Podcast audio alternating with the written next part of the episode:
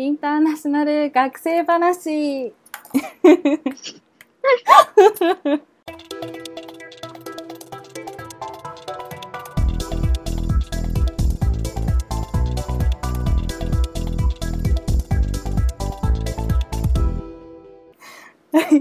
今週も始まりましたインターナショナル学生話。今週は第12回になります。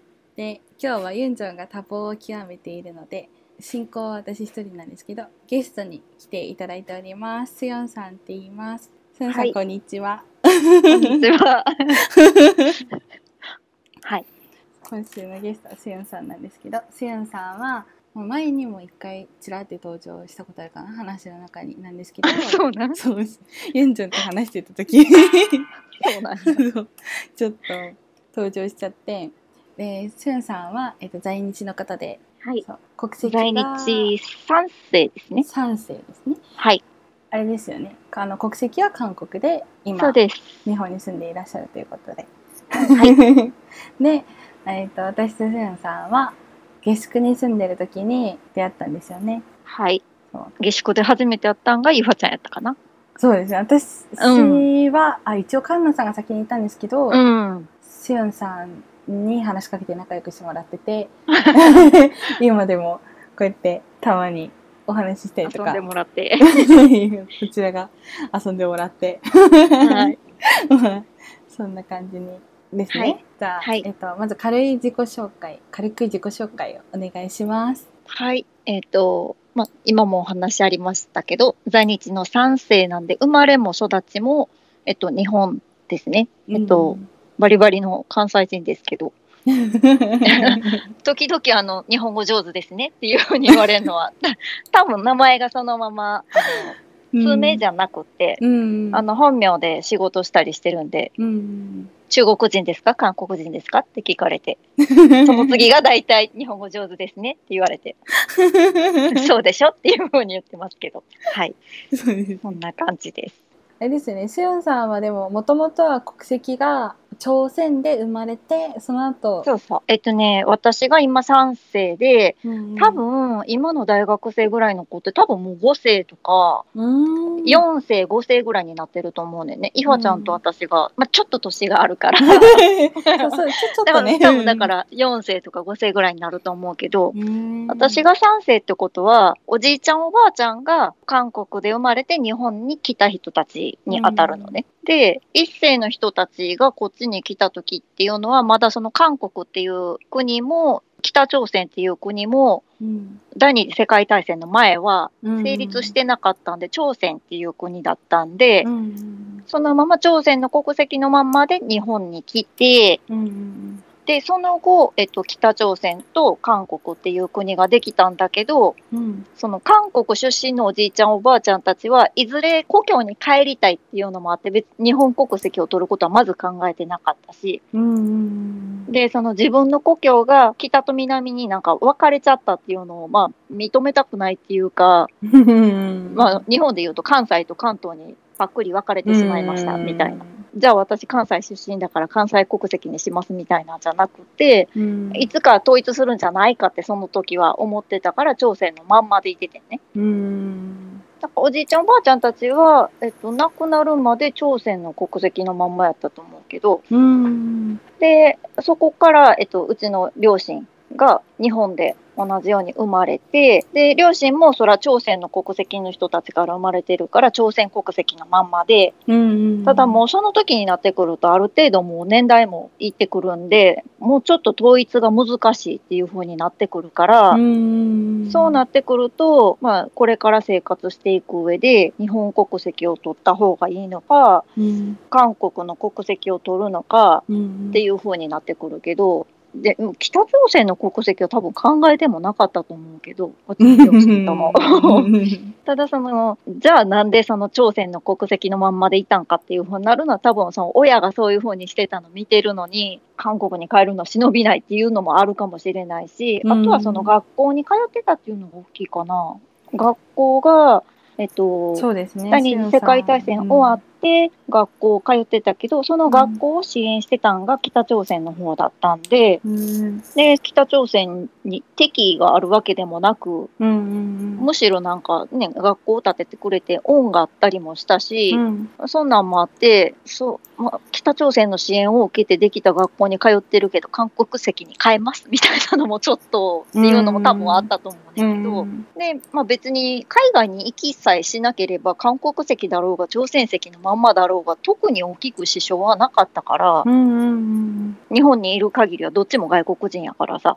うんうん日本に帰化するってなったらまたね投票したりとか権利も生まれるからまた違うと思うけど、うんうんそうですね。うん。うん。そんなんもあって両親も朝鮮籍のまんまやったけどうん。その一世のおじいちゃんおばあちゃんたちが亡くなった後もう生活の基盤も日本にできてるからうんまあ、韓国に帰ることもないやろうし、もう家族もみんなこっちだしっていうので、2世ぐらいから多分その日本に帰化するとか、うんうん。韓国籍に帰るとかっていう風になってきてたと思うけど、うんうん私の両親も、まあ、朝鮮籍のまんまで、私も生まれた時は朝鮮籍で、で、16歳になったら外国人登録書っていうのを持つの。うんうんうんね。日本国籍じゃないからう、んうんうん。あの何国籍でも持つと思うけど、それが16歳で持った時が、最初に持ってた時の国籍は朝鮮やってんけど、うんうん4年ごとの切り替えがあって、その4年後の切り替えの時、ちょうど20歳ぐらいの時、私が20歳ぐらいってなったらもう、もう海外旅行も割と一般的に行くようなうん。日本人も世界の人たちもそうやけど、昔はその海外旅行ってちょっと贅沢みたいな感じだけど、私が二十歳ぐらいの時ってもう普通に海外旅行行ってる人たちの方が圧倒的に多かったから、そうなってくるとちょっと朝鮮の国籍のままじゃなっていうのと、うんまあ日本に帰化するのもなっていうのもあって、そのまま、まあ韓国に帰った感じかな。その時に親も一緒に帰った、うちは。だから母と私と一緒に帰ったんかな。で、妹弟もいてるけど、妹弟はその16歳の外国人登録書持つ時に韓国に帰ったか、うん弟はどうやったかな？二十歳ぐらいの切り替えの時に変えたかやったと思うけど、うん。だから今日本にいている在日韓国人の人たち昔は圧倒的に多分朝鮮籍が多かったと思うけどもう本当に戦後とかね。うんうんでも今はもう本当に帰化してる人が大半と残ってる人も韓国籍に変えてる人が多いやろうから、うん朝鮮籍っていう方が多分珍しいと思そうですよね。だってう。うん。私もゆそれこそスヤンさんと話す前まで知らなかったですもんうん。そういうなんか朝鮮籍がもともとあってそこからこうんううん。変更とか、まあ、帰化とか、うん。そういうのがあるっていうのは 全然知らなかったですね。うん。うん。だから、朝鮮イコール北朝鮮って思ってる人が多いから、そうですね。まだねやっぱり。びっくりしたのが私、韓国と北朝鮮が一つの国やったっていうのを知らないっていう人がいててさ、そんなと思ったけど。そうあーでも歴史をだから歴史の授業をちゃんと聞いてなかったりしたうらん。わかんないこともあるかもしれないもしかしたら、うん。なんかもうそそその子にとっても韓国は韓国、北朝鮮は北朝鮮っていう認識しかなくて、うんうん。だからこれからの子ってそういうこと増えていくんかなってちょっと思ったりもしたけど。うん、えでもなんか確かに私もなんか全然まだ歴史とか習う前にすごいちっちゃい時は、なんかあ北朝鮮っていうすごい怖い国があるんだなその下に韓国があるんだな、みたいな認識でではいましたもんね。うんああそう。だからもう多分増えそうですね本当に。なんかまだ歴史とかちゃんと習わずにそのまま立っていたら、え？みたいな。うん。そうだから学校行ってた時も北朝鮮学校っていうわけでもなかったんやけど、うん朝鮮学校っていう名前やったから、そうですね。しおんさんはあれですもんね。なんかまあ公立に多分通う人普通のうん。日本の公立に通う人とか、まあ、私立に通うんだりする人もいる中でしおんさんは、まあ朝鮮学校行かれたんですもんね。そうそうそう。う。ん。もう、でもね、親がそうやったからか、うんうん。親が朝鮮学校出てる人って、両方とも朝鮮学校出た者同士で結婚した人たちって、うんうんまあそこに子供入れるの、まあわ当たり前みたいな感じやってんけど、うんうんでも今はその日本の人と結婚する人とかも増えてきてるし、うんうんうん日本の学校出た在日の人とかも増えてきてるから、ね、その朝鮮学校出たところで高卒の資格もないし、うんうん。デメリットしかないやんっていうので、うん。なんならその北朝鮮がなんかミサイル撃ちましたってなったら、朝鮮がこうなんか出ていけとか帰れとかって言われるからさ、まあ危ないことはあってもいいことってないよねっていうのとかで、うん。まあだんだん通う人も少なくなってるし、うんうんあれですか、ね。朝鮮学校って、うんえっと、小学校中学校までは中卒までは認められて、高卒が認められない。うん、えっ、とね、各種学校扱いで、養護学校とか、そんなんと一緒かな。一条校ではないっていう方になってて、だから今はその一条校じゃなくても、まあ、朝鮮学校出た後も大学入学認めますとか、専門学校入学認めますとか、高卒じゃい。ないんだけど、っていう風になってるけど、私の時はまだそれが認められてないところが多くてだから私もその朝鮮学校出た後でうん。1年間通信制の高校行って、そこで高卒の資格を取って専門学校に行ってっていう風にしたから、1年ちょっとみんなより遅かったけど、あ、そうですね。今、うん、今はそんなんなくなってきてるけど、うんでもやっぱり時々あるね。ちょっと前もこうやったかな？どっかの大学がまた認めませんみたいに出てて、へえ。でもそれに関してもやっぱり、うんえ、それが嫌なんやったら韓国帰ればいいじゃんみたいな人たちもすごい多くてびっくりしたけど、うん。いや、帰ればいいじゃんっていうか、みたいな。もうここに根付いてますけどね。ルーツが韓国なだけで、うんうん。そもそもなんか、帰っても住むとこないしみたいな。帰れって言われてもみたいな。うん そうそう。すぐ嫌やったら住むところないしみたいな。そうそう。何かと嫌やったら帰れとかって言われるけど。うんそういう問題じゃないんだけどなってそう感じそうりますよねそう。うん。まあ、うんここがアメリカとかやったらね、うんなんかいろんな国から入ってきて多民族の国ってなったらそれがどこでもあるから当たり前になるんかもしれないけど、でも日本ってやっぱりその、まあ、島国やし、うん。もともとその一つの日本の国民っていう風に一つの民族が住んでるだけだったから、うんうんまあその辺はやっぱりちょっと保守的なんかなって思ったりするけど、よく言えばすごく慎重なんやろうけど、うんちょっとその外国の人がこう入ってきて生活する上で変わっていくのにすごく時間がかかるんかなっていうのはあるかな。うん、いや、本当そうですよ。だから、韓国はすぐ変わるんですけど、日本はすごい慎重だから、その間を取ったらいいみたいなことを、なんか、毎回言うんですよね。その、やっぱりこの状況を知ってる子たちと一緒に話すと。うんうんこっちは早すぎて困るけど、あっちはあっちで遅いよね、みたいな。わかるわかる。うんなんか、かといって、なんか、こういうとこはこっち遅いのに、あっち、こういうとこ早いよね、みたいな。なんか、中間ってないのかね、みたいな。うん 話をたまにしたりとかするんで、やっぱまあそういうとこありますよね。そう、どっちがいいとかじゃなくて、うんもう本当に特徴やと思うけど。うん。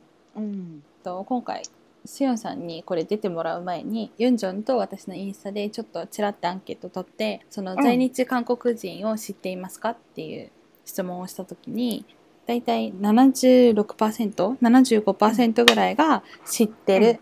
で、24%ぐらいの子が知らないって答えたんですよ。うん。だから知らない子もまだまだいるんだな結構いるんだなっていうふうに思って、うん私はまあもちろんこう、まあ、スユンさんと出会ってるぐらいだし高校通ってた時にも周りに在日のうん。生徒とかもいたうん。うん。っぽいんですよね。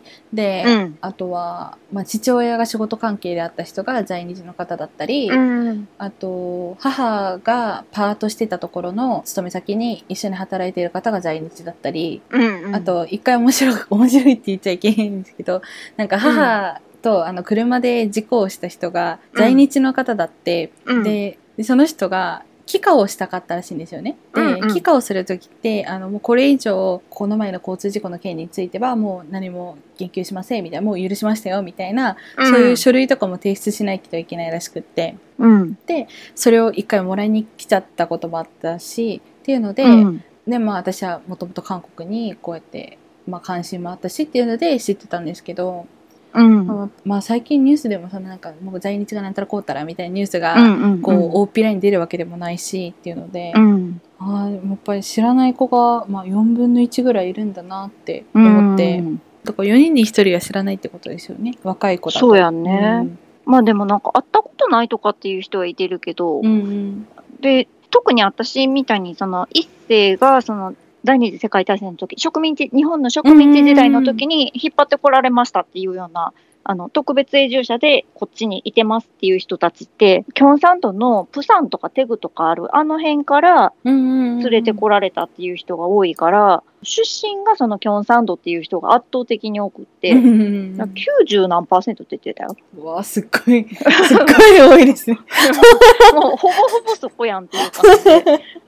で、そこから引っ張ってこられて、近いのがやっぱ大阪とか福岡とかやから、なんか在日の人が最初多かったのがその辺って言ってた。大大阪から福岡、あの辺で、うんで、今はね、その東京とかはその海外旅行とかもどんどん来るし、やっぱり首都やから人も集まりやすいっていうのもあるから、うんあの、特別永住者が、もちろん東京にもいてたけど、仕事で来ましたとか、うん留学してそのまま就職して、もうこっちに住んでますとか、うん別の事情で日本に移住しましたっていう人が結構多いっていうふうには聞いたことある。だから、すごく偏僻なところっていうか、行きにくいようなところにはあんまり行かへんかったんかなっていうのもあるけど、うん。だから学校も兵庫、神戸、あ兵庫、大阪、うん東京が多くって、中部地方ではその学校、あの朝鮮学校ね、うんがないところもあるから、うん岡山もないって言ってたかな。私出身が山口じゃないですか。うんうんうん。なんか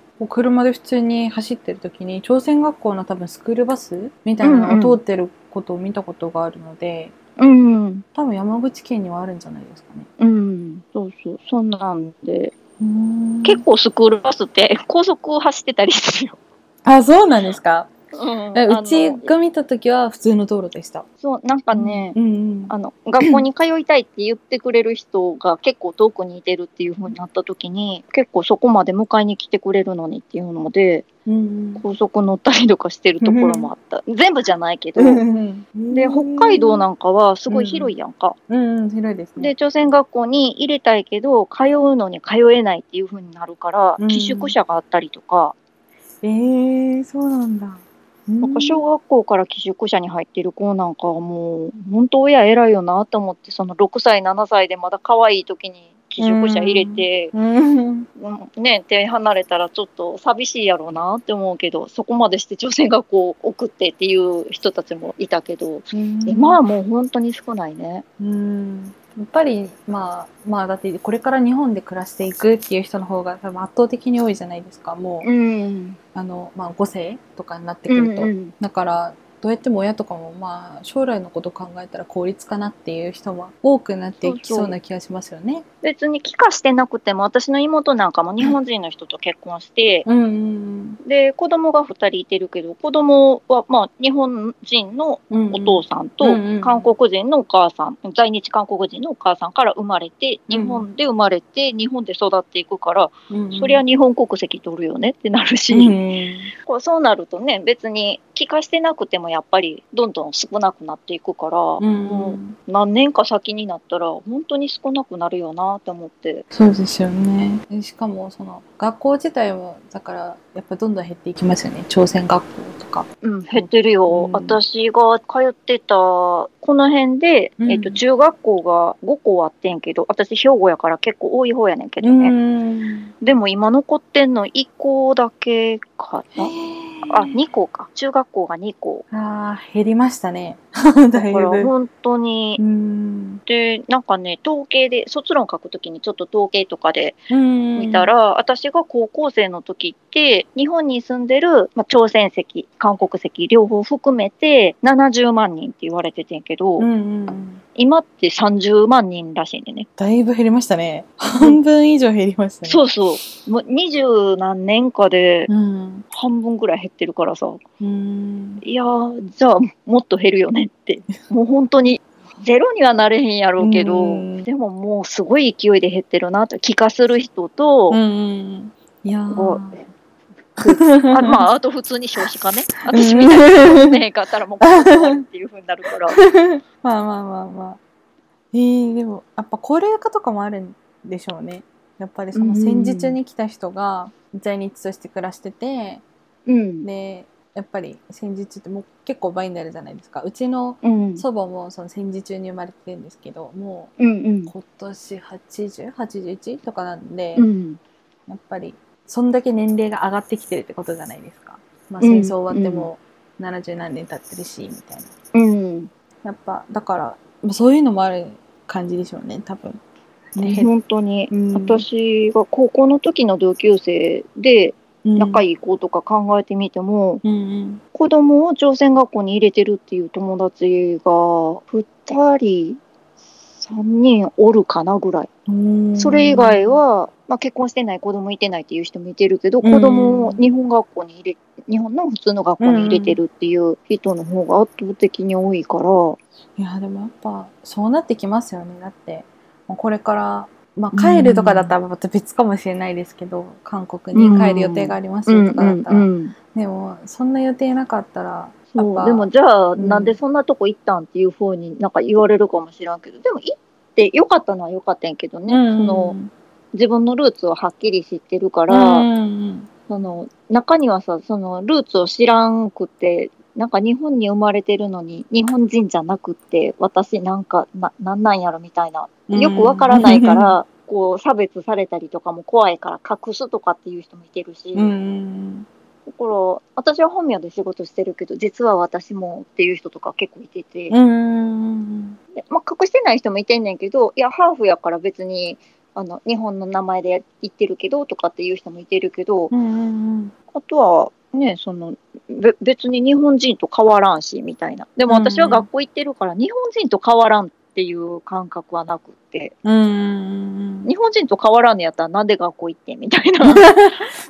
なんであんな確かに。差別されてまでなんか行ってんっていうのがあるから、今はねすごい世界が良くなったから、うん。その K-POP 好きでとか韓国語好きでとか、若い子の方がどっちかというと友好的やからさ。だいぶそうですね。やっぱりうちの親の世代がまだやっぱりそこまでなんか、まあ私はこうやって韓国来ちゃったりとかしてますけど、うん。なんかそんなにいいイメージをやっぱり持ってないから親の世代はうちの両親、うん特に父親がそんなになんかこう、うん。よく思ってない感じ、うんうんうん。なんかこう恥ずかしいって思ったりとかするらしくって、うん。娘が韓国の大学なんですっていううのが、んだからそんなに人に言えないみたいな。なんか大学どこ通ってるのとかって聞かれても、なんかうん。そんなに言えないみたいなやっぱのが親世代なんで、そうだね、うん。私もだからすごい小学生の時にさ普通に市バス乗って学校から帰るのに、市バス乗ろうと思ったら朝鮮人乗せんなって言われて乗客に。うんうんで、まあ、乗客にそんなん言われ小学生やからそら傷つくやん。え？うんみたいになんねんけど 制服で多分わかんねやろうね。うん。あなんかねその当時あれですよね。制服があれなんですよね。わかりやすい制服っていうかそうなんかねみんなし、えっとねちまちょごりはうん。中学生と高校生の時で小学生の時は普通に制服やってんけど、あー。でもその制服もなんかみんな、あ、朝鮮学校って分かってたみたいで、別になんか、あの、キム・イルソンのバッジつけたりとかそうなってないけどね。それでもみんな知ってるから、なんかその、まあ、テレビで北朝鮮がなんかしましたとか、うん。あの、ミサイルがどうこうってなったら、まず言われるのが私らやったから、うんあそうですよね。うん。うん、もう朝鮮帰れ、あとなんか朝鮮人乗せんなっていうので、その時も結局バス、まあ乗客が一人言ったぐらいって思ってんけど、バスの運転手さんもそのまま出発してんやんか。へえひどいって感じやん。すんごいひどいですね。でもそんなん普通、普通にって言ったらおかしいけど、あるところはやっぱりあったから、うん。でも別に日本人全部がそんな人じゃなくて、うん。結局それもね、なんか先生がその事態を知ってものすごい怒って、新聞社が中に投稿してんやん。ほ んで、その新聞がなんかちらっとだけやけど載ったみたいで、で、その新聞の記事を見た日本人の人が同じ日本人として恥ずかしいって言って、うん。その子供にそんなことするなんてっていうので、その人からなんか学校の学生宛てに手紙が来たりとかして、みんなでその返事を書きましょうみたいなやつで書いたり した覚えがあるけど、そんなんとか、うん高校の時もね、ちょごり来てるから、それこそ。もうすぐわかるやん。うんで、その時も何かしらニュースで、まあ日本なんか特にもう何かあったらすぐしますよねでまたうん北朝鮮のニュースがなんであんな読み方するんっていう読み方するやん。ううんーんみたいな。なんか、すごい読み方するから、ねそら変な国って思う。あれが流れてきたらいい。ねそう。で、そんな学校に通ってるってみんな思ってるからさ、あの時ほんとひどくて女の子はちょごり切られたりとか、え電車待ってる間に鉄道に突き落とされたりとか、あー線路に？そうそうそうそう。うん。唾かけられたりとうか、もうほんとひどくて、それ線路に突き落とすとかもう殺人ですよね。本当に。今やったらほんまにもうなんか、それこそね、ツイッターとかいろいろあるから、ね、うん。すぐやけど、うん。昔はそんなんでもなかったから、も。ううん。そんなこともあっても知らん人とかもいっぱいいたし、あそんなんもあったから多分今ちょごりじゃなくなってんやと思うんだけどね、うん。子供たちが危ないっていうので、制服がその入学式とか卒業式の時だけとか、うーん。普段はあのちょごりじゃないとかっていうふうに変わったんやと思うけど、うんうん。だから、そんな差別を結構私は受けてきたから、今の若い子たちが仕事してる時の名前見て、え、韓国人な？ん羨ましいっていうのがもう衝撃やって。もうえ？って思って、羨ましいとか、そうなんて思って、なんか世界は変わったなと思うけど、そうですかって。やっぱまあ、嬉しいねんけどね、うんそういううんあのいい風に言ってくれてるっていうのはわかるけど、うんなんか、そうかって思って、ねでも。今嬉しく変わってる感じ。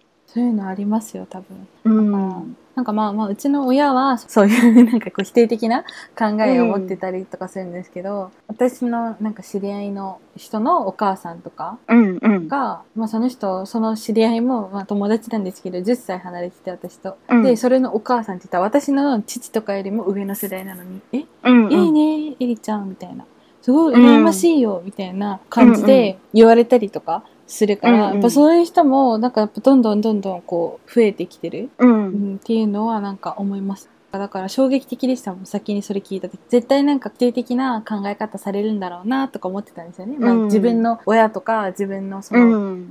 親戚がやっぱりそうだから、こうやっぱこうなんだろう私が努力して韓国語を喋れるようになったのはなんかこうすごいと思うけど、でうん。かといってそれを大きい声で周りに言いたくはないみたいな感じのスタンスだったから、うん。なんかそれを聞いた時にあなんかこういう考えの人の方が今はもう多いんかなと思って、うん。なんかだからスヨンさんとかもまあ昔はそんな感じだったけど今はなんかやっぱ全然違うっていうのがなんかすごいわかりますね。本当にちょっとずつ変わってきてるなって思って、ううんちもその妹が日本の人と結婚するっていうのも、うちの親はうんそこまで反対もしなかったし、うんうん、でも友達の中にはその日本の人と結婚するって言って親がものすっごい反対して破談になった子もいてるし、うんうん逆もあって、うんうん。その向こうの親がもう韓国人なんかあかんみたいな感じで破談になったとこもあるし、うんうんでうちのね母の妹はもう日本の人と結婚してるけどおばあちゃんがもうバリッ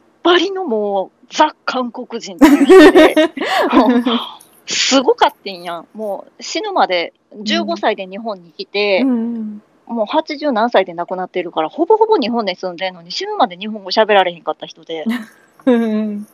あの一応自分では喋ってるつもりやねんけど何言ってるか全然分かれへんっていう、韓国語すらもキョンサンドなまりがひどすぎて何言ってるか分かれへんっていう人で、で、まあ、すごく、まあ、当事者やん。すごい日本に来て、苦労もして、まあ、差別もあったりとかして、うんもう死んでもなんか墓に埋めんといてくれみたいな、あの、海に巻いてくれ、自分で故郷に帰るっていうような人で、うん。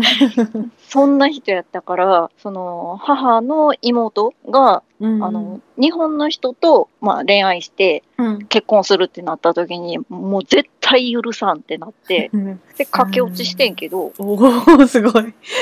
そう、でももう、うん。絶対合わんって言って、うん。結局、子供ができて、うん。妹が、お母さんの妹が、うん別に日本人になるわけでもないし、うん。その在日の私をいいって言ってくれてる旦那さんやからっていうので、生まれた子供に、もちろん日本国籍やし、うんうんあの、日本の学校に行っててんけど、うんうん。あの、韓国語を教えててんね。うん今がうん。だから、基本的な挨拶とか、おばあちゃんのこと呼ぶときも、ハイモニーではなくて、うちキョンサンドやったから、うん。ハンメハンメってハンメっていう風 に教えてたから、うん。その子を連れてやっぱり、ハンメアンニョンハスミカっていう風に言うから、うん。そっから許したみたいで、うんも。う今も偉いなって思ったけど。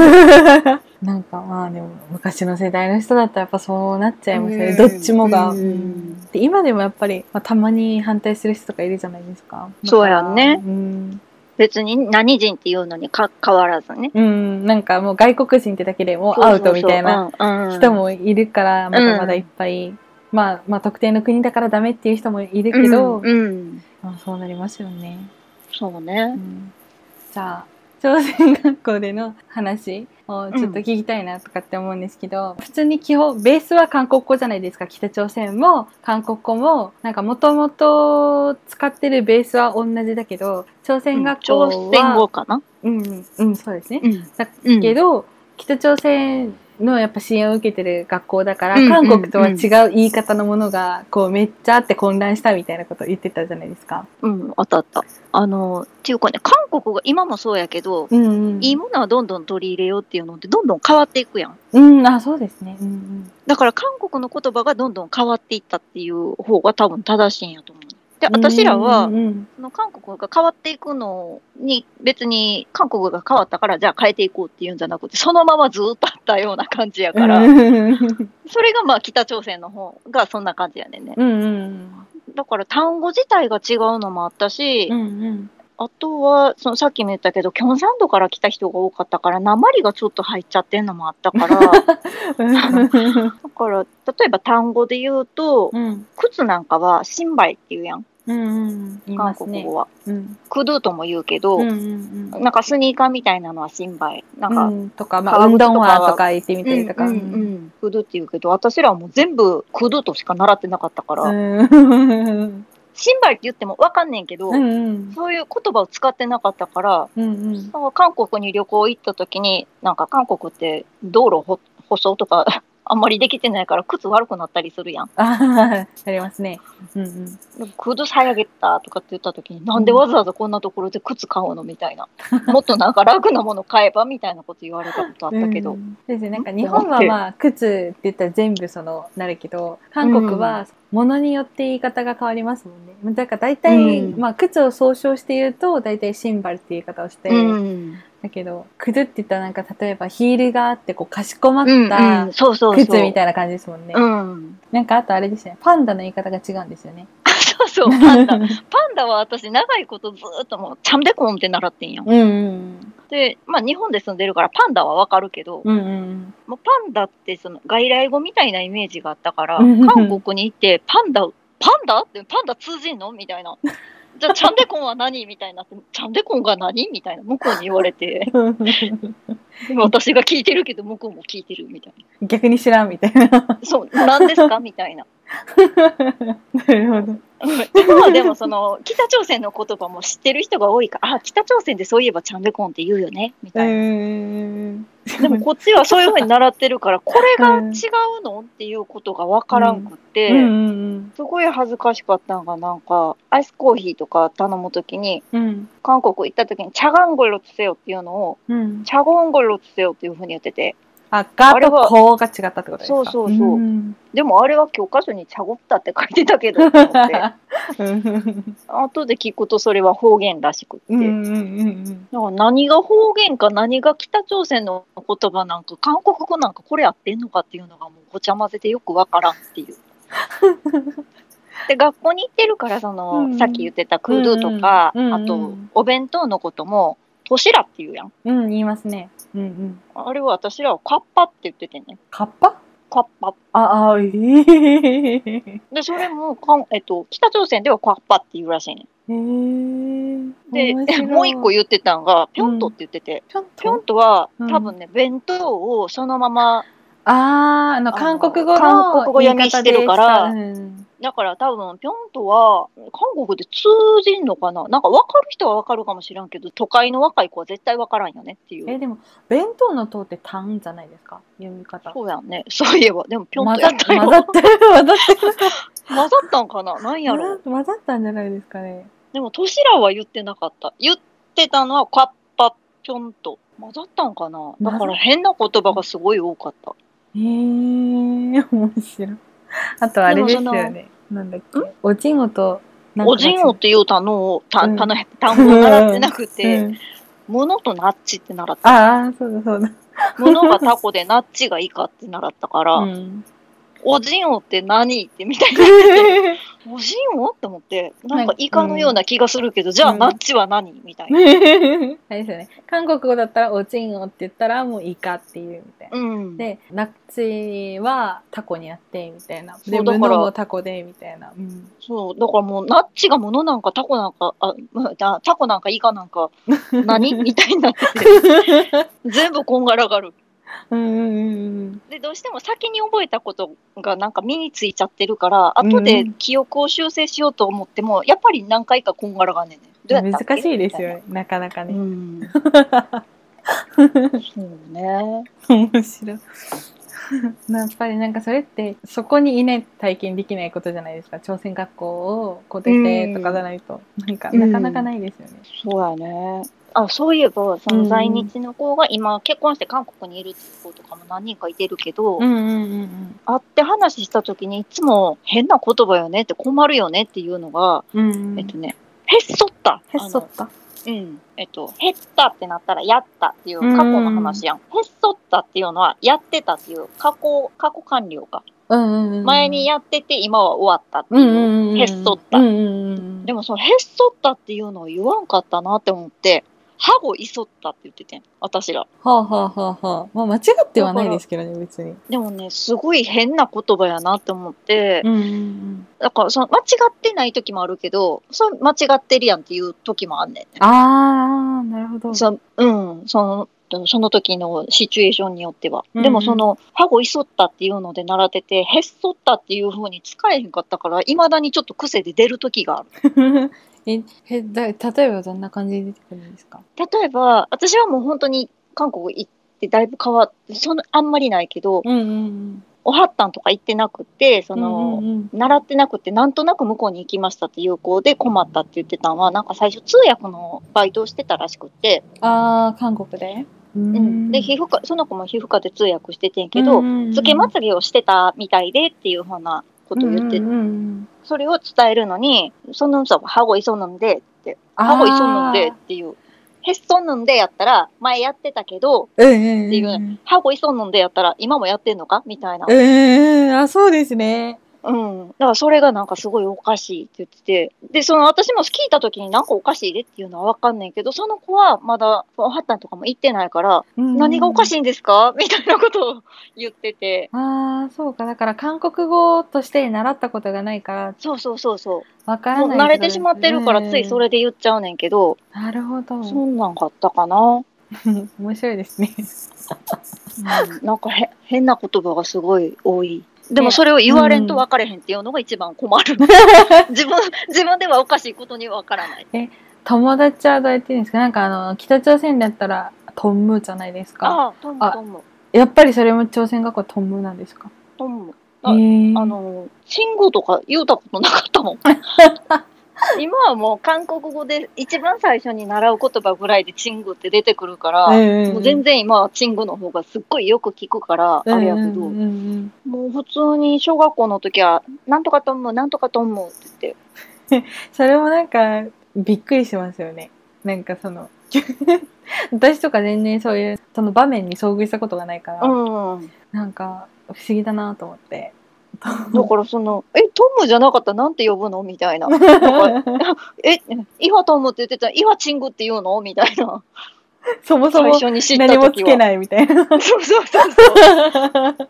でもその日本にいてるから、なんかトムをつけへんかったら、なんとかちゃん、なんとかくんって言ってんの、なんか呼び捨てにしてるみたいな感じがして、ななんか仲いい子とかやったら全然呼び捨てでいいねんけど、その小学校同士でなんとかしって呼ぶのもおかしいやん。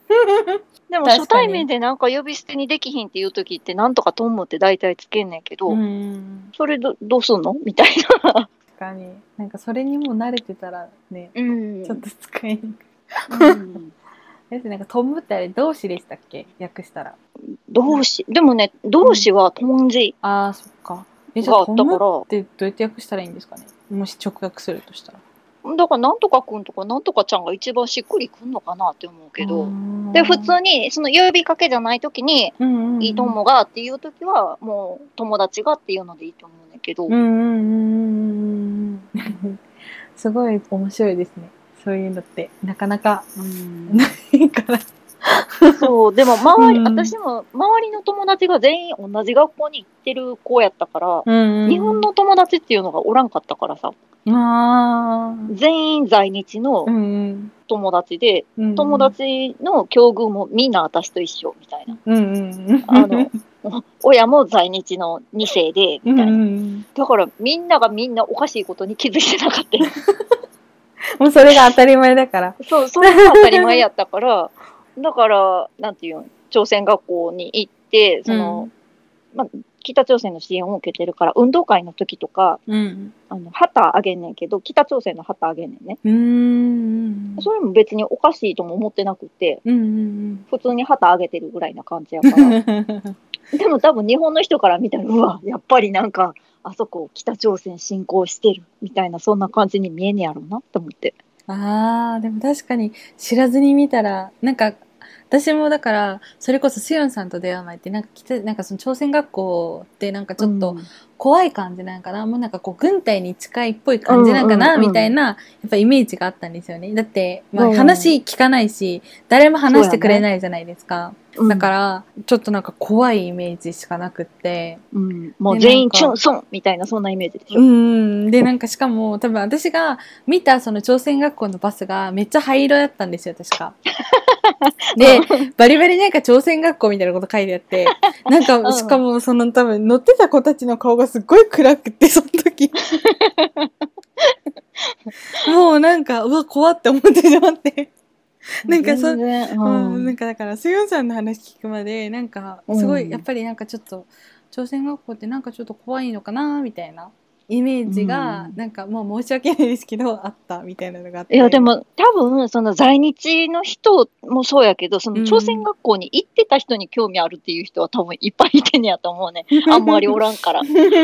私もなんかすごい仲良くなった子が、うんあの民団って言って、うん。韓国が支援して、うん日本で、えっと、出してる学校。うんうんだから民団が多分昔からあればみんな民団の方の学校に行ってたと思うん。うけど、うん戦争が終わった後で、まあ、その時はまあ、日本に対していいイメージはなかったからさ、一世のじいちゃんばあちゃんたちは。うん日本の学校に自分の子供入れるなんてっていう風になった時に、朝鮮学校を作ってくれたんが北朝鮮やったっていうだけのことことで、うんうん。韓国が日本に民族学校を作ってくれたんて、ほんまにもう何十年も経った後でで、うん。で、しかも日本にもう本当に何校かしかないねんやうん。や、通われへんやんっていう感じだけど。ですよね。そう。で、今もだからそういう学校に通ってる人って、どっちかというと、永住してる人よりも移住してきた人とか、うんそういう人が多くって、で、韓国が支援してる学校やから、韓国人の人が派遣されて、そこで先生をしてるとかっていうことが多いねんけど、あ朝鮮学校は別に北朝鮮から誰が派遣されて来てくれることでもなく、ーもう全お金だけ出してくれて全部、まあ、在日の人たちが建てた学校やねんけど、だから、教える人も在日やから、だから言葉もすごいなまってておかしいですけどね。で、うん。あの、そこの民団の学校で働いてた子と仲良くなって、うん。その子もすごい興味津々で、どんなんどんなん？みたいな。朝鮮学校ってどんなん？みたいな。やっぱりなんか、こんな軍隊みたいな、チュンソンみたいな、あんな感じ？みたいえーやっぱそんなイメージなんですね、その人。うん なんか、うんないの？みたいな、大丈夫な？みたいなう。んスパイとかないの？みたいな。スパイとか何にも知らんし、みたいな。そうなんだ。面白い。だからもうなん初めてこう会って、スヨンさんに。うん。で話聞いてたらこうなんか私朝鮮学校なんだよねみたいな出身がとかって言われた瞬間に「え？朝鮮学校?」みたいな。まずそっから「え？みたいな。でなんそうね。そう話聞いていったらこうなんかどんどんどんどん面白い話が出てくるから「え？みたいな「あれ？あれ?」みたいな。なんかすいません。ちょっとなんかすごいなみたいな。でどんどんどんどんあこの人の経験やばいなみたいな、さっきも言ったけど、みんなそうやったから、そんななんか、すごい体験をしてるとは、その時は全然分かってなくて、うんうんだからもう修学旅行で、今もそうらしいねんけど、うん。高校の修学旅行で北朝鮮に行くのね。え今も行ってるんですか？今も行ってんねんって。えなんか私も今ってどうなんやろうって思っ、て、その今ちゃんと話するにあたってうん聞いていいんやんか、うんその今もその子供を朝鮮学校に入れてる友達に今も行ってんのって言ったら、うん、今も行ってんでって言ってて、怖今も行って今年はちょっとやっぱりコロナの影響とかもあって、今年はないらしいねんけど、うん。今も行ってるらしくって、すごい。そう、だから、その、ね、もっとちゃんとその時、すごい体験をしてんねやって、うん。思っとけばさ、いろいろ記憶して帰ってこれんのに、ああ、行くのね、みたいな感じで行って帰ってきて、うんで、そう、今になって、その、韓国行ってた時にさ、別のか海外の友達から、うん。DMG 行こうよって言われて、うん。で、あ、行こうか、いいよって言って行った時に、DMG ってもう結構広いやんか。私まだ行ったことないんですよ。あ、そうなん、うんあの、パムンジョンって言って、あそこ、うんあそそこわかります。なんかあそこですよね。握手したとこね。うんうんあそこをイメージしててんけど、DMG って、えっ、と、非戦闘地帯か。停戦してるから、そこでは絶対争いはしませんっていう地域やから、うんうん。考えたらそうやねんけど、すごい広いのね。そうですよね。うんで、そこまでだけしか行かれへんから、うんうんで、そこまで行って、その海外の友達は見晴らしいところで望遠鏡みたいなお金入れて見えるっていうので、うんうん。見て、すごいもう北朝鮮あそこに見えるよみたいなこと言っててんけど、うんうん。え？って思って、行ってきたけど私って思って、なんなら突っ込んできてよわしみたいな。もうえ？って思って、こんな遠くで感動してたんかと思って、え、こんな遠いん？と思って、私行ってきたけど、え？ってなって、どうやって行ってきたん？みたい いやほんとそうなりますって絶対。今の人が聞いたら。な。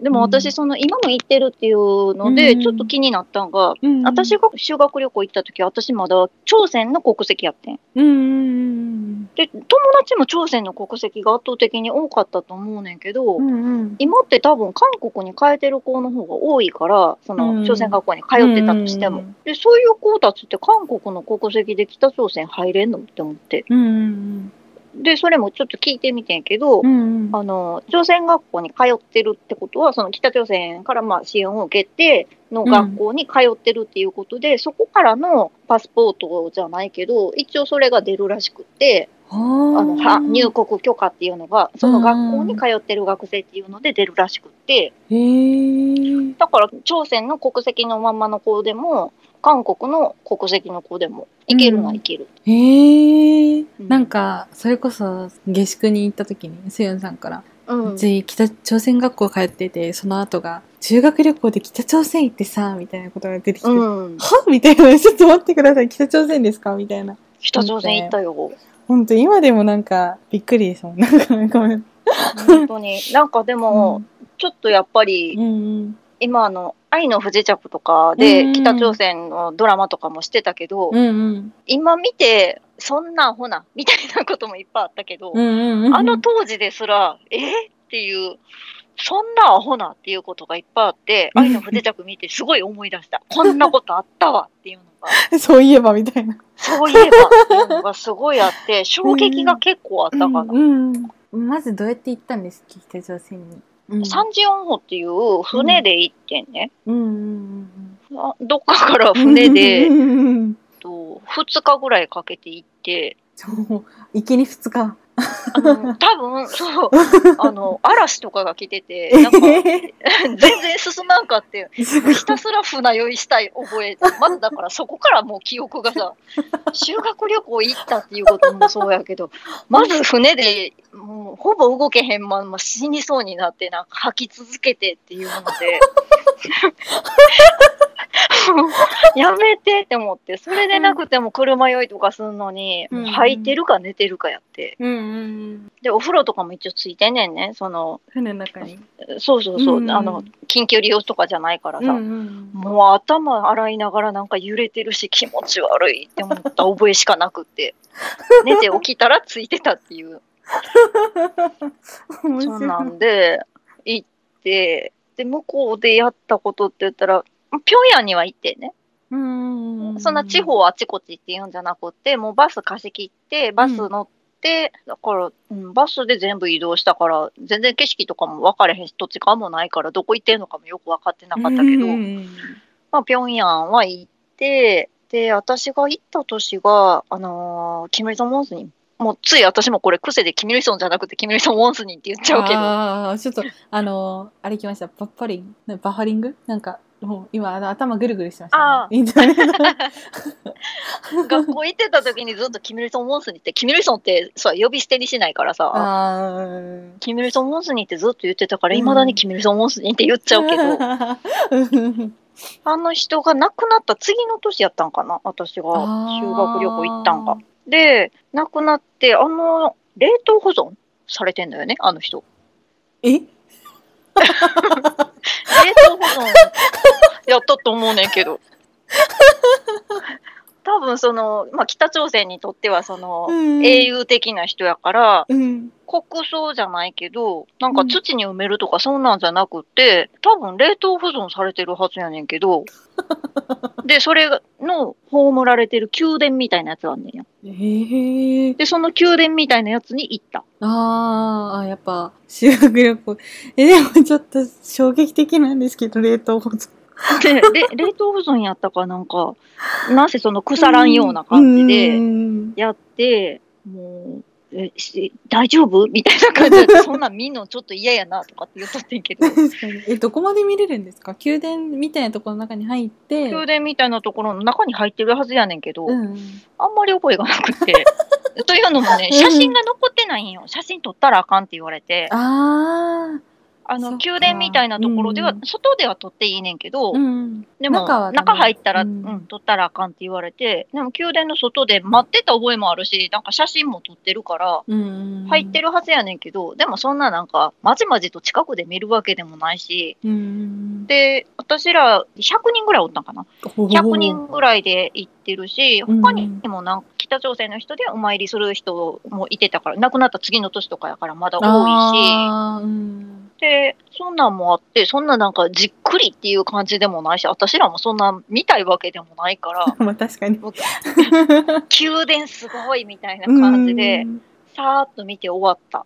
ぐらいな感じでうん。だから、それも今になってみれば、もっとちゃんと見とけばよかったって思うけど、いや、本当に。そんなとこに。に行ってきて、うん。あとはなん地下鉄うん。も行ったと思う。地下に入っていって、すごい地下深くまで降りていって、なんか北朝鮮って貧しい国っていうイメージがあってんけど、地下鉄がすっごい綺麗くって、へえ。後で聞いたら、なんかやっぱりその今も停戦中やから、うん。もし戦争が起きた時のために、その地下鉄がなんかシェルターみたいになってるかなんか、こんなん言っていいんかな？うんうんうん。まあまあまあまなああ。意外とバレてるんじゃないですかね。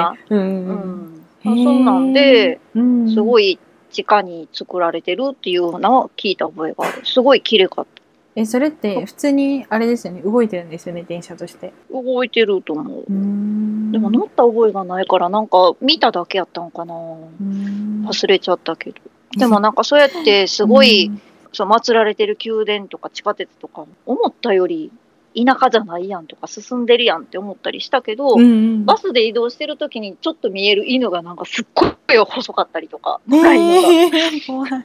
うん だからなんか貧富の差があったりすんのかなっていうのはちょっと思ったかな。うんなんかすっごいいいところはいいけど、うん貧しいところはやっぱり貧しいんかなって思ったり。だってあれじゃないですか。なんかセヨンさんが行ったとこってピョンヤンだってじゃないですか？うんうんそうそうそうそうだだからじゃないですかね。やっぱりその裕福なところばっかりやけど、なんかやっぱ地方にいたら全然ってなんかこう本とか、そういうやっぱこう脱北者の人とか、やっぱ脱北する人ってピョンヤンに住んでる人よりは大体そのうん。ねその上の方地方の方に住んでてうん脱北とかの方が多いから、なんかそういう人の話聞いてるとなんかピョンヤンには行ったことがないっていう人もいたりとかなんかそういうのがあるから。私その平壌行った時に、あの、家族と会いますかっていうのがあって、うんうんそ私3世やから家族みんなこっちにいてんねんけど、うん。うん2世とか1世ってやっぱりその家族が韓国に残ってますとか、うん。あの戦争の時に生き別れになってしまってどこ行ったか分かれへんけどなんか探したらあの北朝鮮にいてたとか、うん中国にいてたとかそんな人が多かってうんで私の、えっと、母親のお兄さんうん。が、えっと、北朝鮮にいててね。うんうんで、その人はまあ、こっちですごく貧乏で大変やったから、うん。ちょっとでも働いた方がいいかなっていうので、中学生ぐらいの時にもう家を出て、働くって言って、でも日本でそんな働き口があるわけでもないし、うんうんで、その時は韓国よりも北朝鮮の方が工業で結構仕事があるっていうので、うんうん北朝鮮に行って、そのまま戦争が終わっちゃって、帰ってこれなくなっちゃってっていうまんま、そのまま残ってた人やってんね。うんうんで、あの、平壌じゃなくて、ハンギョンドって言っても、中国との境目のところに住んでる。ただ、生き別れちゃったけど、あの、連絡がつかないとかじゃなくて、そこにいてるっていうのは分かってて。うんうんで、あと、父方のお姉さんも北朝鮮にいてて、で、その人はなんでそっちにい行くことになったっていういきさつを聞いたことがないから分かれへんねんけど、うんうんでもなんせ私がその、北朝鮮に修学旅行に行くっていう風になった時に、私が会いたいとかじゃなくて、やっぱり親にとってみたら自分の兄やし、自分の姉やから、会ったらちょっとでも、あの、ちょっとこれ渡してきてってお金とかを渡されたりしてて、うんで、あの、申請して、向こうは平壌に上がってきて、そこで会います、みたいな感じやってね。だから、平壌で住んでるわけではないから、ちょっと大変なんやろうなと思って、うん。まあ、もちろんその自分のメインに当たるからさ、私は。うん。会いたかったっていうのもあるんやろうけど、うん。もうでもお金とかもちょっと当てにしてたんかなって思ったりもしたりもするけど、うん。うん大変やったりすると。そこであうんでっていうのがあったかな。だから今の子は多分向こうで誰か会いますかっていうかっていうのはほとんどないと思うけど、いやもうそうですよねだって私が親世代本とかになってくるから、うん向こうは誰もいてませんけどみたいな。なんか、うん遠い親戚がいるらしいですみたいな感じですよね。うん、そうやんね。それぐらいやと思う。おばあちゃん同士がなんかちょっとうんわかるかなぐらい、うんそんなんになるかもしらんけど、うん私らの時はまたそんなんがあって、それであったのと、あとは平壌冷麺は食べました。あれですよねでも最近韓国でもよく食べられるようになってきたうん。北朝鮮の冷麺平壌冷そうそう。あれは食べました。あとはそのホテルが、麺多分その修学旅行の学生を泊めるホテルっていうのも、日本から来てるコーラを泊めるっていうので、多分いいホテルやと思う。その辺のホテルとかじゃなくて、うん。ちょっとしたいいホテルに泊めてくれてたんやと思うねんけど、うん。あの、エレベーターに乗ったら、うん。チーンってなって開いたら、うん合ってないのね、地面とエレベーターが。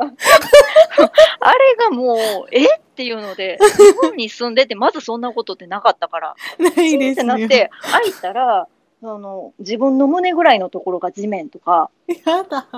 怖いやん、急に動けへんやんな、これって思ったり。うん。で、なんかそれが、もう結構な確率でそんなんやって、あの何これって思ってんけど、で、私らが泊まってたところが4階とかそんなんやったから、うんもうなんかけえへんし、来たってあれやしっていうので、1回なんかで、あの、階段で行こうって言って、うんうん。階段で行ってんけど、4階にたどり着くまでの間、1階、2階は普通でっていうのに3階だけ真っ暗とか、ええなんでここだけ使ってへんのって思って。なんなんこれ節電って思って。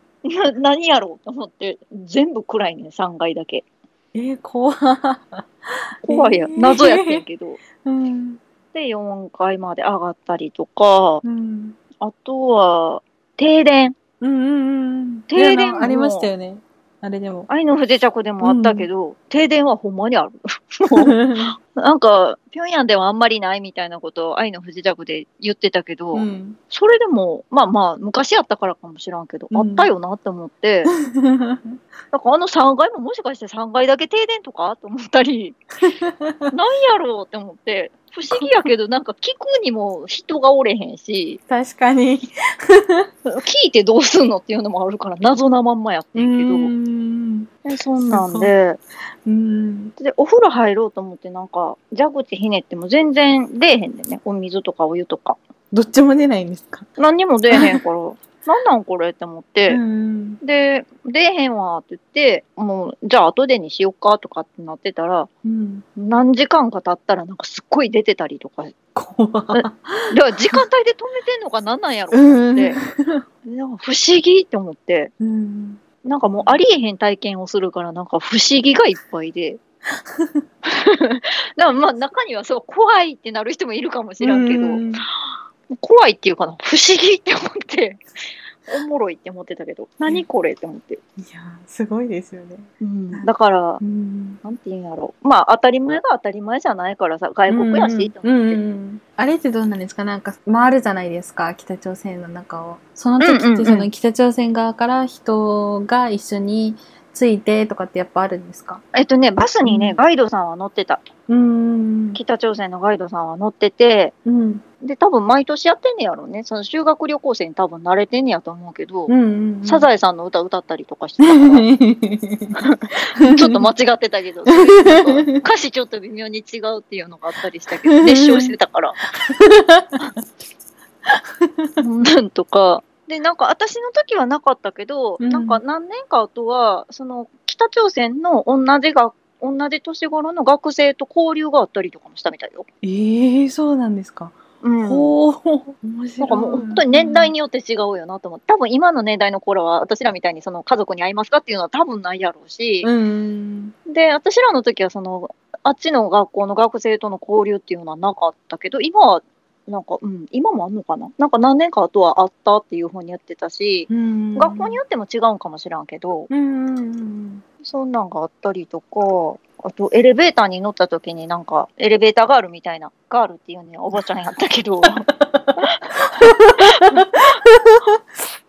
それをなんか、日本語でちょっとなんか、うん。ボソボソっとなんか言ったりしたら、日本語わかります？みたいなことを言われたりしたりとか。へえだから分かる人が乗ってんのかなと思って。あの、まあ、ネットとかでたまになんか北朝鮮行ってきましたみたいな人いるじゃないでうんすか。うんうん。なんかそういう人たちって大体なんか監視役じゃないけどそういう人がいつも常に横にいましたとかって書いてあるから修学旅行生もなんか、まあちょこちょこやっぱ何人かはいるのかなと思ってたんですけどそうでもない感じなんですね。多分団体やし、うん学校が、まあその朝鮮学校から来てるっていうのもあるからやろうけど、うんそんなにずっと誰かが横につきっぱなしっていうよりは、まあ先生がずっと引率でいてるしさ。うーんただやっぱり、あの、勝手なことしたらすごい怒られたんが、うんうん。あの、料理があんまり美味しくなくって、韓国って料理美味しいけど、うん。北朝鮮ってどこ行っても、平壌冷麺は美味しかったけど、うん。なんかね、普通に出てくるおかずが美味しくなかったんよ。で、結構、なんていうう、ん。スズメの姿焼きみたいな、いやだグロテスクなやつも多かったし、あの、しょっ辛かったね。胡椒辛いっていうか、うんかそんなんがすごい多くて、もう高3やし、うん。食べ盛りやから、うん。なんか、なんかちょっと食べたいよねっていうので、うん。あの、まあ、高3やし、若気のイタリアン、ちょっと脱走して、なんか、お店あるやろ、みたいな感覚で何人かで出て行ったら、すっごい追いかけられて、すごい怒られて、怖いよ。なんでそんなことしたんかよく覚えてないねんけど、怖いよ。そんなんとか、うん。あとはなんかちょっと、うん。って思ったんが、ホテルから別のところ、あの、うん。ペッツさん登りに行きますっていうので、別のところに移動する日、うんうん。あの、バス乗って、ホテルの従業員の人たちみんな、さよならってこう、手振りに出てきてくれててんけど、うんうん。誰かが間違えて、そのスリッパをそのまま履いてきちゃったみたいね、ホテルの。あらら、うんあの、自分の靴もあるのに。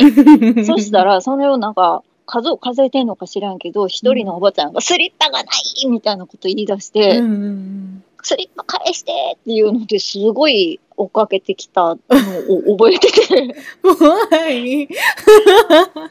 なんかもうほんまごめんなさいやなと思って、大丈夫かなあのおばちゃんみたいな、怒られたりするのかなってちょっと思ってたけど、はよ返しいやって思いながら多分履いてきた子もわからんねやろうね。取った覚えも多分ないんやろうけど。あの、いろんな、その部屋出入りとかするからさ、うんここの部屋4人とかって決められとってもなんか友達のとこ行ったりするから スリッパなんか出てくるときぐっちゃぐちゃやったから なんかそれが多分1個ないって言ってうん。スリッパがない何号室？みたいなこと言って走ってたけど、うん。ごめんなさいって思って 面白い。だっそんてなんがあったかな。普通の普通のなんかなんか日本で泊まってる韓国で泊まってるスリッパなくなったらああ取られたんだなで終わりますもんね。うん。うんホテル側の人。忘れたのかなとか、あ間違えたのかなぐらいで。そう。思いそうななんものか、申し訳ないなと思って、が すごい面白い。そんなんがあったかな。でも、あとはそのペットさん行きますっていうので、飛行機乗っててんけど、なんか天気が悪くて、うん。3時間ぐらい待たされて、うん。でもまあ、一生に一回の機会やん。ペットさんって、あの、まあ、朝鮮で一番高い山やし、うんなんか中国との近くにあるんでしたっけ？そうそうそうそうそう、ん。なんか一時期中国側の方から登れたりもしたみたいやけど、へー。だから韓国の人でもそのペットさんに登るのにあの北朝鮮からっていうんじゃなくて中国経由で登った人とかもいたみたいやけど、うん。でまあ一生のことやしうん。あのペットさんのあのチョンジって言っててっぺんにあの水が溜まってんねんけど、うんうんなんかそれがすごく綺麗っていうのでパワースポットじゃないけど、うんうんであのそこに登るっていうのでだいぶ頑張ってくれてんやろね3時間ぐらい。ほんまに空港で待機してるけどやることないしテレビもないし、ゲームもないし、うん。私らの時ってその携帯とかもなかったから、うん。今はもう携帯はなんか持って行ったらあかんとか没収されるとかみたいやけど。ああそうその今の学生ってみんな携帯持ってるやん。うんね北朝鮮側から取られるとかじゃなくて先生がそうそうそうそう没収してももうそこは使わない、うん帰るまであかんみたいになるみたいやけど、もうそんなんもないからひたすら空港でなんか大富豪やってて トランプで。それしかないから。北朝鮮まで来て大富豪かよって思ったけどすっごい盛り上がって大富豪3時間ぐらいやってたんだけど面白いで結局なんか天気が悪くてダメですってなって、うん。クンガン山に行くことになって、うんうんもうクンガン山良かったよ。普通になんかそこもね有名なとこやし、うんうんうん。へー。クンガン山って言っていいまあ山ってなってるけど山っていうより下っていったような気がするっていうけど 渓谷みたいな感じで結構あの本当に自然が良くって、うんうんなんかトレッキングみたいな感じでそこ行ったんはすごい覚えてそこは全然写真とかも何にも言われへんかったからすごい写真も撮ったし、うんうんうん。へー。行ったかな。面白すぎる。あとはどのタイミングで行ったか知らんけど 遊園地。あそうだそうだ。あその話がすごい面白かっった。でもなんか遊園地って、他のなんかいろんなわーって人がいててうん。楽しげな音楽が鳴っててうん。みたいな、全然静かやし音楽も鳴ってないし 私ら以外おらんし、まあ、修学旅行で行ったから貸し切りになってたんかもしらんけど、うんうん。なんかその動かす人とかもどこにおんの？みたいな。怖いもうおらんやんみたいな。勝手になんかず動いていくみたいな。怖い怖い。ブーってなったら勝手に動き出すから。うん。そんなんやって。へー。そんね別に日本にもあるしさ日本の方が絶対楽しいねんけど、うんうん。いい経験やしっていうので乗ったら、うんローラーコースターかな？カタカタカタカタカタカタカタカタカタっていうこれいつスピード出んのっていうようなそのまま一周回るんこれっていう怖いそうなんとかあとはもう本当になんか誰も監視してる人監視っていうかその警備員みたいな人が誘導する人がおらんかったから、ほんま高3の時ってバカやん？うん。あの、なんかこう、なんていうんやろ、こう、ぐるんぐるんって回るようなやつやってるのに安全バー途中で外して、なんかちょっと隣のところ走ってわーって遊びに行ったりとか、危ないこととかしとったけど、怖い もう、高校生やん？アホやん、ん。そんなことするやん。うん。えてかそもそもアンジェバーが取れるところが北朝鮮ですね。普通それってロックされて取れないじゃないですか。今って。普通になんか取れたけど、あの、車のあのシートベルトぐらいな感じで。えーうんでも今考えたらすごい怖いねんけど、うんあのローラーコースターも大丈夫なんっていう感じやし。いや落ちそうですもんね今考えたら、うんなんかとか、違う意味でちょっと面白かったね。なんか、キャー楽しいっていうんじゃなくうんて、ちょっとこんなんないよねっていう意味で。なんかなぁ、うんそう、もうほんまにもっと覚えとけばよかったって思うけど、ほんとそれぐらいしか覚えてないけど。あれ日程ってどれぐらいだったんですか？着いてから。まず船日で程はね、1二日行って。週間ぐらいだったと思そんなに？えうん。北朝鮮の中で1週間ってことですか、う。えーっとね、うんうん、北朝鮮の中で1週間じゃなかった。あじゃあ、えっとやっぱり船で2日行きと帰りと含めでて1週間ぐらいで、私らの時って高3が7組まであってんやんか。1クラス30人ぐらいで7組まであって、うん。普通修学旅行ってその1学年め全部一緒に行くけど、うんうんあまりに人数が多すぎるっていうので、うん半々に分かれてんね。うんうん1組から、えっと、3組、4組から7組っていう風に分かれて、うんうんうんえ交代で行ってん。うんうんうんだから、先発組、1組から3組までの間が1週間先行ってきて、その間、私らは普通に学校行って勉強してんねん。うんうんで、あの子らが帰ってくるときに、私らは次1週間また行きます、みたいな感じで。うんそれが大体1週間やったから、うん多分トータルで1週間ぐらいやったと思うねんけど、うんで、私は、あの、後発組やってんね。うんで、そのバスで帰ってきて、すごいなんか今なんであんなことやってんやろうって思うねんけど、うん。バスで帰ってきて、行く日と帰って、船の都合なんかな？今急に思ったけど。うん。なぜ、その帰ってきて、うん。行ってっていうのが同じ日やって、だから仲いい子とかが、そのうん1組とかにいたから、その子にどんなんやったとか話聞きたかってんけど、うん。会われへんねん。うん。帰ってくるときにもう出発するから。うん。で、バスですれ違うねんけど、うんバスで窓開けて、どうやった？って言ったら、すごいでっていう感じで終わりやってんや。何が？みたいになってて、うん。なんか、なんかすごいらしいでって言ってて。うん。面白いですね本当に。だからそれがすごい、うん。うん記憶に残る。すごいで、バスで。お互い叫ぶみたいな。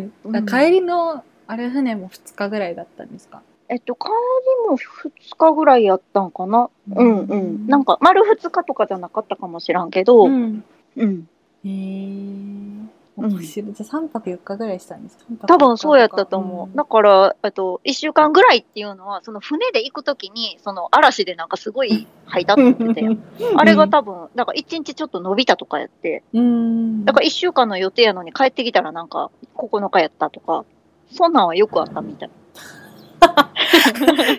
すごいアバウトですね、だから帰ってきたら、あの、一応帰りましたっていう報告が、うんあの、上がるから、うん親はそれを見て、まあ、連絡取られへんからさ、うんあ、帰ってきてんなっていうのがわかるっていう。うなるほど。でも本当なかなかない体験してますよね。だって今行こうと思っても行けないじゃないですか。思い立ってさね行こうとか絶対行けないとこだから。へうん。え面白い。でも今の子なんかはね、うもう本当インターネットとかあるからさ、うん。いろんな、日本に住んでてもうん、韓国のことも知ってるし、北朝鮮のこともある程度は知ってるし、うん。どんなんが起こってるとかもわかるから、今から行く子はすごい、じゃあこれ見ようとか、いろいろ考えを持っていける。私らほんまアホやったし何も考えてなかったから、もったいなかったなってちょっと思うけど。まあ、まあ時代も時代ですしね。やっぱなんかそんなやっぱニュースで見ることはやっぱ暗いことばっかりやしネットになんかこの、今だったらなんかこの北朝鮮に地下鉄があるけどあ地下鉄があるけどなんたらだとかうん、電車もあるけど、まあ意外と外見ボロかったよとか書いてあるじゃないですか、うんうん。行ってきた人の。ホテルはどうとか書いてあるけどそんなのが全くない状況で行ったら、やっぱ未知の世界に行くようなもんだから本当に。そんなもんじゃないんですかね誰が行っても。そうやんね。うん。で、まあ、ね、今の子らは私らが言ってるから、こんなんやったよとかっていうのも、ある程度は知ってるかもしらんし。ああまあ確かに確かに。うん。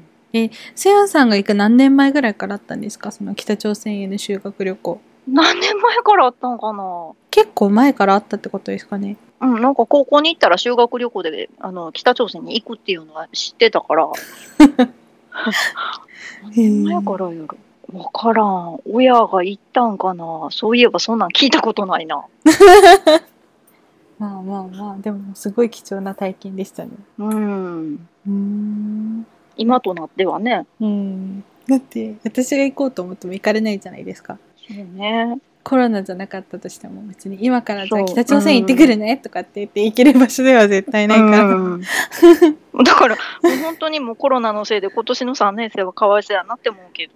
まあそうですねだってその学校にいないといけないじゃないですかそうね。やっぱり、うん。うん。うん。まあ教員になったら別ですけどうん。多分、へえそうだから教員になった友達とかも、その、まあ、北朝鮮に行くこととかがあるから、うんなかなかその韓国に帰られへんとかっていうふうに言ってた。うーん。今はもう変えても別になんやかんや言う人もいてないけど、昔はなんか変えたら、え？みたいな、うんそんなんがあったから、変えられへんっていう子もいてた。へえそうなんだ。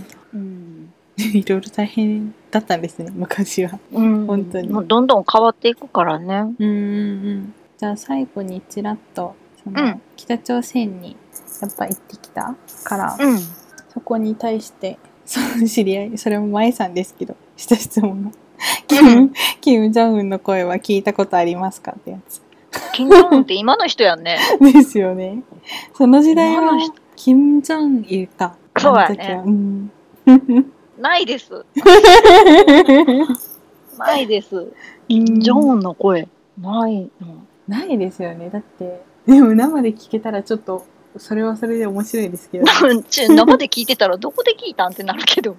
確かになんかその時集会があったんですかみたいなその なんかその生で聞くとしたらその行った時にちょうど集会かなんかあったんですかみたいな、ほんまやん。ないです。うん、じゃああとはなんか在日韓国人で手続きとか困ったことありましたかっていうのがあるんですけどああ。えっとね、と手続きって、ぱり日本で住んでいく時に例えばだから、身近で言ったら就職する時とかバイトする時とかもあるんじゃないですかね。やっぱ手続き。あとは引っ越した時じゃないわ。なんかそういうパスポート取る時とか。なんかパスポート取る時がしんどいってその他の在日の方から聞いたことがあってなんか家族が全員で行ってパスポートを発行してもらわなきゃいけないからいつまでたっても発行できなくて一回も韓国に行ったことがないっていう人だったんですよ、うん、知り合いが。あ、でも確かに、その就職とかアルバイトとか、そんなんは別に困ったことないけど、うんうんうん。えっ、とね、私もその韓国に国籍を変えた時に、うんうん。お母さんと私同じタイミングで変えてんけど、うんうん。え戸籍？うん。日本では戸籍があるけど、韓国ってその戸籍がないやんか。あの、家族図みたいなやつがあるのね。戸籍じゃなくって。で、その家族図っていうのを、うちのお母さんが全部整理してて、うんうん。で、その家族図っていうのを、韓国で私ら生まれて育ってないから、そっちには載ってないねんけど、うんでも日本で生まれて育ってるけど、こういう人と結婚して、こういう子供が生まれてっていうのを自分の故郷の役所に行って、その家族図をやっててんねん、お母さんが手続きを。ほうほうほうほう。なんでそんなんしたんか知らんけど。で、その家族図があったから、そのパスポートを作るとかっていう風になった時に、うん韓国の領事館から自分の韓国のあの出身、うんうんキョンサン南道あのチャウン郡とかっていう風なのが全部あるから、割とその辺の手続きがスムーズやったんかもしらん。ああ、なるほど。なんかまあ日本にしか住んでへんからもう別に向こうでいらんとかっていう風になってると、日本で住む分には別に困れへんと思うけど、うんうんそのパスポートを取るとか韓国に行くとかっていう風になった時にはちょっとやっぱり向こうにあればそれと照合したら済むだけのことなんやと思うねんけど、うんうんあとはねワーキングホリデーに行く時にうんうん。私韓国の国籍でオーストラリアにワーホリに行ったことがあんねんけどあ、へえ。で韓国の国籍やからさ、うんうんうん。ワーキングホリデーを韓国から、えっと、オーストラリアに行くことになるけど、住んでんのは日本やん。うん、でもパスポーートが韓国やから、その発行するのは韓国なんよ。ト。うんうんうんうん。だから、書類の手続きっていうのを、書類だけで済むんやったらいいねんけど、その行くにあたって健康診断っていうのがあって、で、その健康診断を韓国で受けなあかんかったんよ。ああ。そりゃそうやんね 韓国で、あのこの人大丈夫ですっていうのをやってするから、だから日本で受けてそれをなんか韓国に渡していいですっていうふうなことではなくって、韓国に行って受けなあかんくて、だからワーホリに行く前に一回韓国に健康診断を受けに行ったことがある。韓国に住んでもないのに。わざわざ健康診断だけの病院に行ためにってそうそうそう。うん、そっから行った覚えがある。うんだから日本に住んでるけど、日本でなんか手続きをしたっていうこと、日本場所だけ日本でやっただけで、うんうん。手続きはすべて韓国語、韓国の書類みたいな。うんうんうん。へえ、あー確かにそれはないですね。日本人だったら、だって、うん日本で全部済まして、はい、行こう、うんできるけど。うんもうそれがちょっと大変やったかな。他はそんなにうん。ないかもしれない。あの、韓国に行って、あの、の住民登録票作る時もうん。あの自分のその家族図っていうのをお母さんがやってたから、うんうん。もうそれもあったから結構スムーズやったし、うーん。じゃあ、うん。あれですかね。そうやって今せやさんのとこはお母さんがやってくれてたからよかったけど、うん。それをやってもらってない人とかだったらちょっと手こずるかもしれないって感じですかねそうやね。ちょっとうん。ややこしいかもしれない、なんかうん。あれがいるやこれがいるやっていうふうなことが。うん、まあ、いろいろ手続きで面倒くさい点も、まあ、ちょくちょく出てくる時もあるみたいな。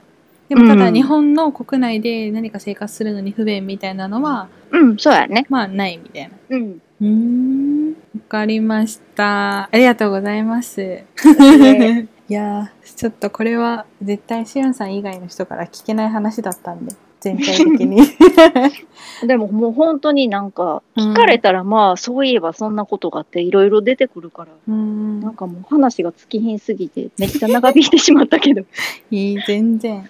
いやでもなんかそのユンジョンとかってなんかそんなにこう在日韓国人って聞いたら、うん。なんか全然いいイメージがないらしくって。うん。なんかまあ私は別にそんなにないんですよ。なんかそのだから在日韓国人っていうのがこう差別の対象になったりとかいうのはないんですよね、まあ身近にいたのもあるし多分そういう人たちがいるっていうのも知ってたから、なのもあるかもしれないですけどユンジョンからしたら多分その、なんかこうまあちょっとユンジョンは特別な感じじゃないですか。普通の元からいた在日でもないし、だけど自分をカテゴリーに入れるとしたらまあ在日になるのかなみたいになったりもするけど、うんうんでもなんか在日韓国人っていう枠に入れちゃうとなんかこう差別の対象になるじゃないけどなんかちょっと良くないイメージがあるから私はその言葉が好きじゃない嫌いだ。自分からは言いたくないみたいなイメージだったんですよね。でもシオンさんはなんかそんな感じじゃないじゃないですか。普通に私在日なんだよねみたいな感じでこう私と初めて会った時も言ったし、うん。やっぱそこのイメージどうなのかなって思うんですけど。どうです実際？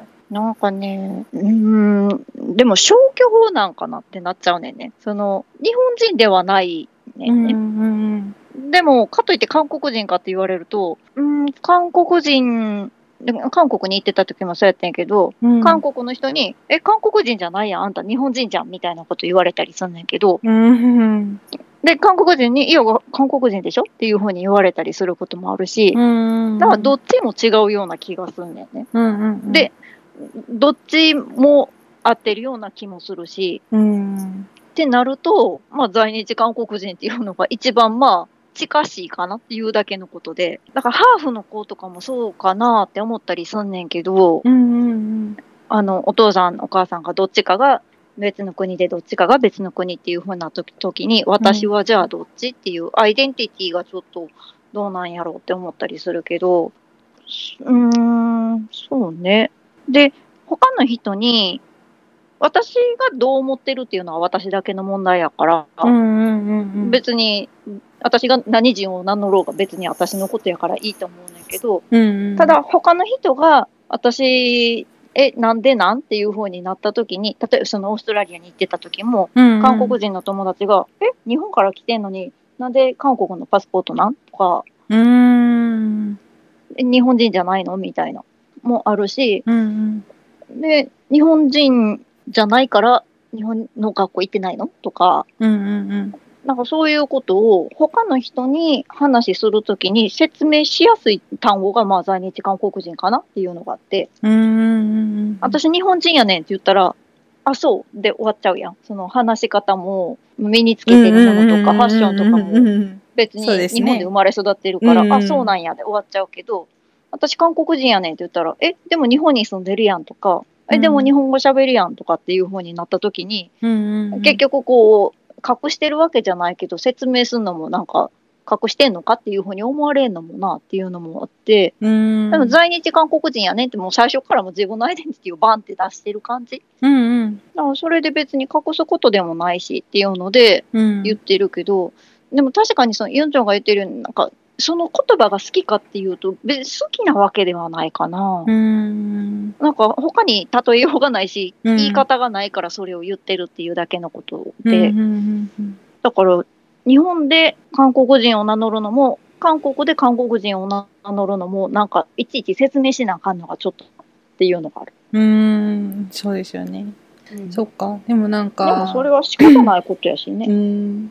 なんか私はそんなにこう在日そう在日韓国人っていうそのくくりがなんか全然悪いイメージがないんですけど、まあ、でも確かに中にはなんかまあそういうまあその昔の人まあ親の世代とかだったらまあ昔の人だからそれがなんかこう在日なんでしょみたいな感じの人もまあ確かにいると思うし、あとはなんか、まあそういう人たちの影響で、まあ今の私たちの世代でもそういうなんかこう、在日ってなんとかだよね、みたいな、なんかそういうちょっと良くない方に考える子も、まあ確かにいるかもはしれないなとはすごい思うんですけど、うん。でも私自身は別にその言葉自体がすごいこうネガティブに捉える言葉ではないと思ってて、全然。うんだって別に、まあでも私が多分こういう、こう、留学に来ててとかいう立場があるからかもしれないですけど、もうでも本当になんかその環境によってみんな考え方って違うからさ、うん。あの、私すごいショックやったのが韓国に行った時に、うん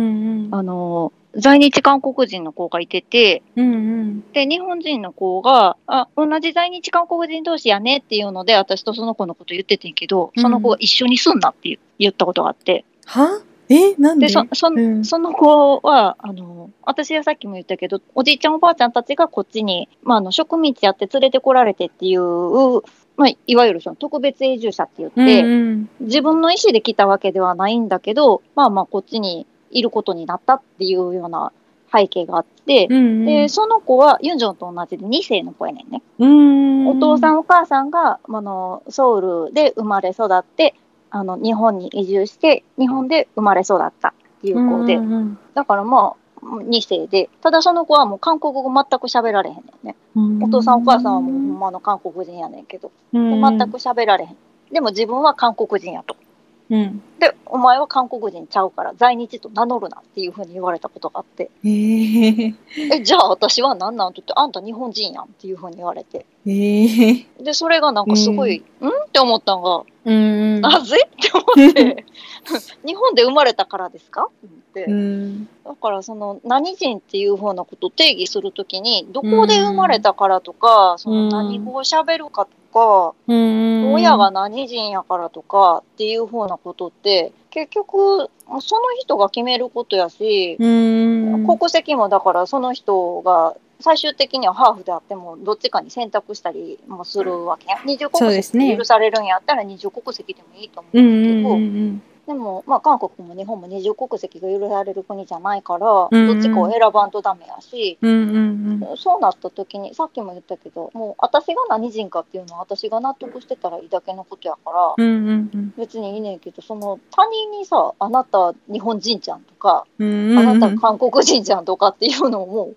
決められるのはおかしくないって思って、確かに。それがすごい、ねうんうん。え？って思ったことがあってんけど、うんうんだからもう私すごいユンジョンに感謝してんのはもう、ユンジョンも同じ2世やけど、うん。うんうんもうなんか、何これは、なんか世代の差なのか、なんか、うん。なんなんで、2世はみんなそう、みんなじゃないけど、そんな考え方の人が主流なんって思ったりもしたけど、うんうん。ユンジョンも同じように、何それみたいに言ってくれたんが、うんうん。あやっぱりみんながみんなそうじゃないんやんなっていうふうなことはもちろんやねんけど、うんうんうんまあやっぱりそれもいろんな人と出会わんかったらそんな人がおるっていうことはやっぱり知らんし、うん。そうですね。まあ、まあまあまあ。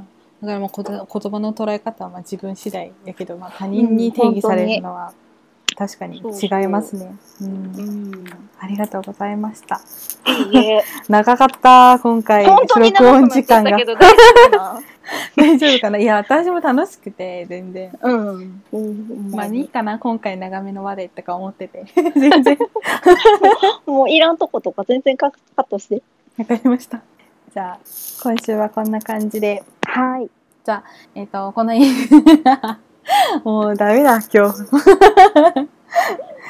じゃあこのポッドキャストを聞いて、まあ、質問とか感想、トークテーマの提案等ございましたら、メールの方もらえたらなと思います。メールアドレスは itnstudents2020.gmail.com itnstudents2020.gmail.com です。インスタグラム、YouTube、Apple Podcast、Spotify などにも投稿しています。インスタグラムでは時間がある時に写真などをアップロードしていきたいなと思っていますので、まあ、チェックの方よろしくお願いします。今週は以上です。では、また来週お会いしましょう。さよう。ならバイバイ。